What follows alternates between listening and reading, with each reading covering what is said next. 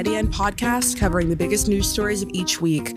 This is the fifth episode of our series. I'm your host, Ryan Pascal. In this episode, we're covering Yale Mental Health and Counseling's recent expansion onto 205 Whitney Avenue, a space that aims to address an increase in demand for mental health services on campus. Stay tuned for a fun segment on the YDN's takes on one popular celebrity. But first, we're talking to Sarah Cook, who followed the story on the expansion of Yale's mental health services. Welcome to the Yalie, Sarah. Thanks for having me. I'm so excited to be here. Amazing. So let's jump right in. Um, before we dive into the article, why don't you give us an overview of what Yale's mental health and counseling has looked like thus far? Sure. So Yale has a few different avenues for seeking therapy or counseling services. So first there's Yale Mental Health and Counseling, of course, which is like the overarching organization. So you can request um, to get counseling through that. You have to do an initial intake session, and then um, you can decide with the clinician you're paired with, um, sort of the length of the sessions and how long you want to have those services they started something in the spring called YC3, which stands for Yale College Community Care. And so that program is more like immediate. It's supposed to work hand in hand with Yale Mental Health and Counseling. So, like, if you're waiting to get a therapist, you could do that. Or if it's something like more of an emergency, you could also um, use YC3. And YC3 is not just clinicians, it's also, they call them wellness specialists, but they're basically like non licensed people who um, have some sort of training and wellness and being able to do counseling. Um, and there's also like the Good Life Center has some resources. And there's also Walden Peer Counseling, which I think is anonymous, but that's undergraduates run that um, and provide counseling services. So that's kind of an overview. So, what does this expansion exactly uh, entail? So, the expansion is a new location on Whitney Avenue. I think previously most of the counseling services were done at Yale Health. So this is just a new location, but it's temporary currently. They're not planning on using this building for counseling. I think in the long term, I think that building has other plans and they're looking for permanent solutions. But basically, the YDN has reported over the course of this fall how there's been an increase in um, people seeking mental health services at Yale. And so they hired six new counselors recently and so they're trying to expand.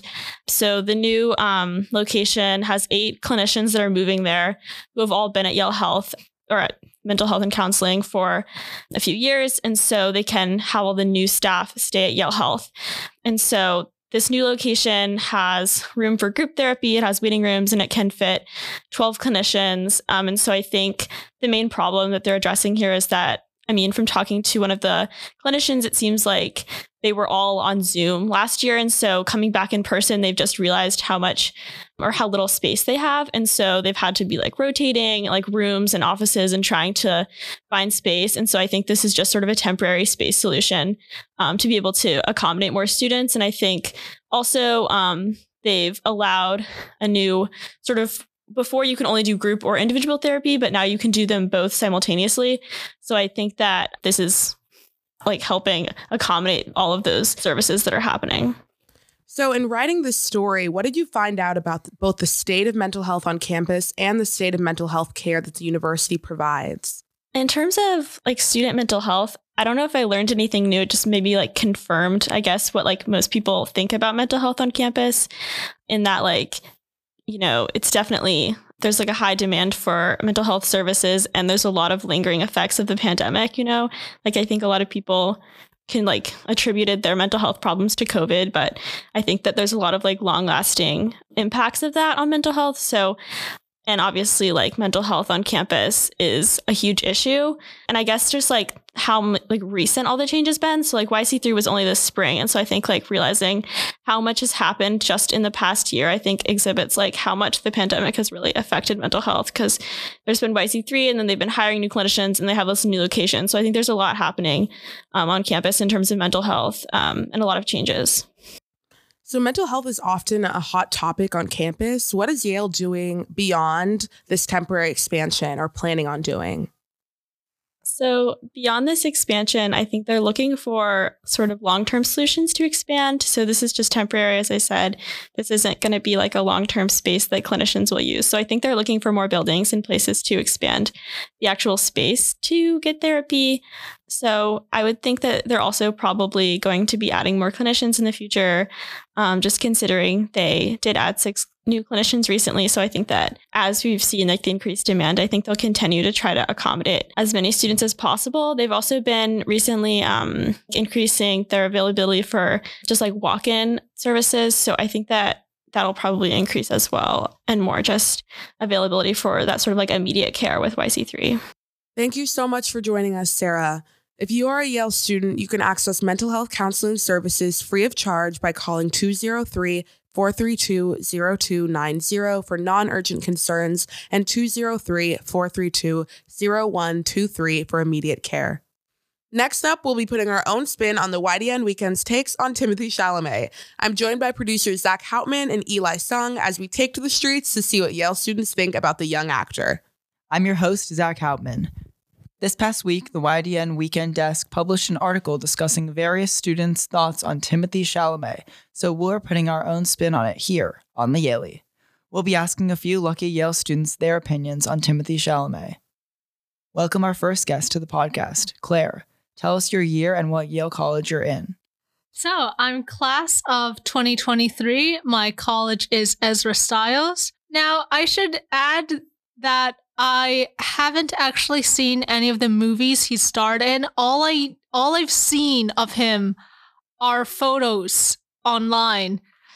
And but from the photos online, I, I do think he has some kind of classical beauty, you know, art museums, the marble busts of like Greek gods and goddesses. You know, I'm making him sound uh, like really handsome, but I actually think that he's more like just a guy. I don't mean that in a bad way. I mean that, you know, in an average way. He's like a totally average statue of a Greek god. But yeah, like a like a solid, you know, 6 10 7 10. I don't know if that's insulting. We'll say 8 8 out of 10 statue. Thank you so much, Claire. I'm your host, Eli Sung, back on the podcast. So tell us your name, gear, and thoughts on Timothy Chalamet. Okay, so I'm Anjali, class of 2024, and I have very conflicting thoughts on Timothy Chalamet. So, on the one hand, I never really understood the hype um, until when that one video on TikTok blew up of like this summer where he like did the like um dance moves when he like do, like do you know what I'm talking about? When he like did the like uh step like with his hands. I'm really not explaining this correctly but I feel like perhaps this can evoke a memory in some people if they know what I'm talking about. And after I saw that and like one slow motion video I was uh changed but only changed for a few months until this semester where I kind of went back to how I felt about him previously which is like I'm constantly grappling with the question like, are they hot or are they just white? And this is like a really big conflict of interest within my own heart because I'm trying to like understand whether I'm attracted to someone just because they're Caucasian or because like they're actually hot. And so I look at Timothy Chalamet and I'm like, I'm sorry, but this man most likely weighs less than me. And would I want that? Like, in like, so I don't know. Like, I'm just like, I, okay. I feel like I personally would like to be with someone who eh, weighs a little more than me and like love him, like love all body types, but like um he probably weighs like two digit number in terms of pounds. And like, you know, um, do I want to be associated with someone who's like first one of his first like movie debut kisses was with like a uh like what's it called? Cannibal. Um, not so sure if I want that association. So he's very beautiful, but is he hot and sexy. I feel like I would love to stare at him because he's like a model, but I'm not sure I would want him you know, doing his moves on me personally. um, so yeah, very conflicting feelings. But obviously, like, hey, if I was offered, like, we'll have to see. But yeah, those are my thoughts. Thanks so much. Okay, next up, tell me your name, your college, and your thoughts on Timothy Chalamet. All right, so my name is Angela.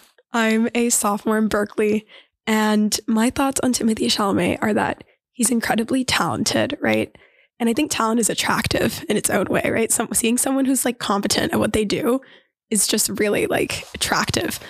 But also, like, Timothy Chalamet just does not deserve the hype he has. Like, he is not that cute. Like, Timothy Chalamet, I found him so hot when I was like in high school, like at the beginning of high school, because I think at that point in my life, I actually don't know what I was thinking at that point in my life. And precisely because of that is I think I found Timothy Chalamet attractive.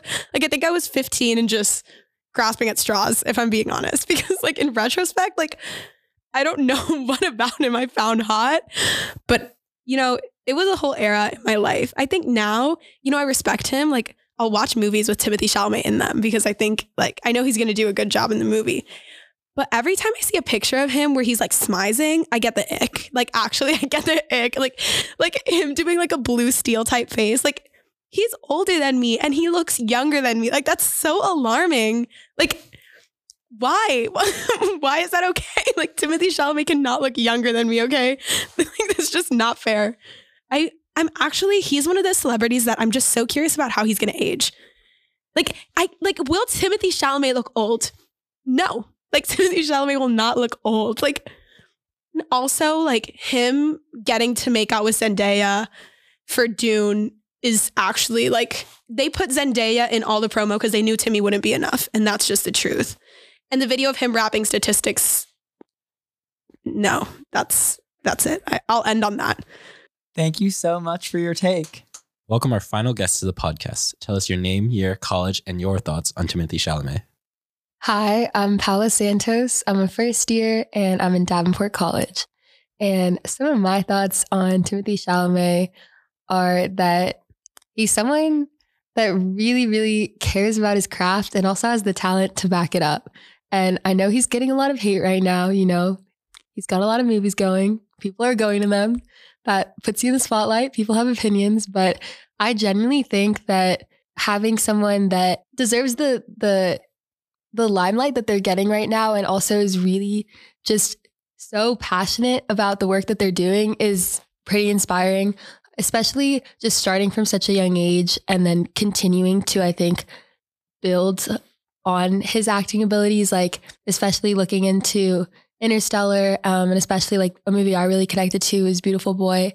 Um, I just think it's pretty powerful to see just how deep he goes within the films that he's in. is just like his commitment to the stories of the film, I think, is something that is kind of lost, especially in just like the interview culture that like so many late night cycles are in right now. Like he's pretty nervous within the interviews if you've seen him. Like there's there's some chuckling going on, like lots of philosophical answers, but I think if you pay close attention, you can tell that he really wants to make sure he does justice to the stories that he's trying to tell. And to me, that's a sign of not only a great actor, but also like a really caring human. And those are the types of artists that I look up to. Uh, I look up to the most.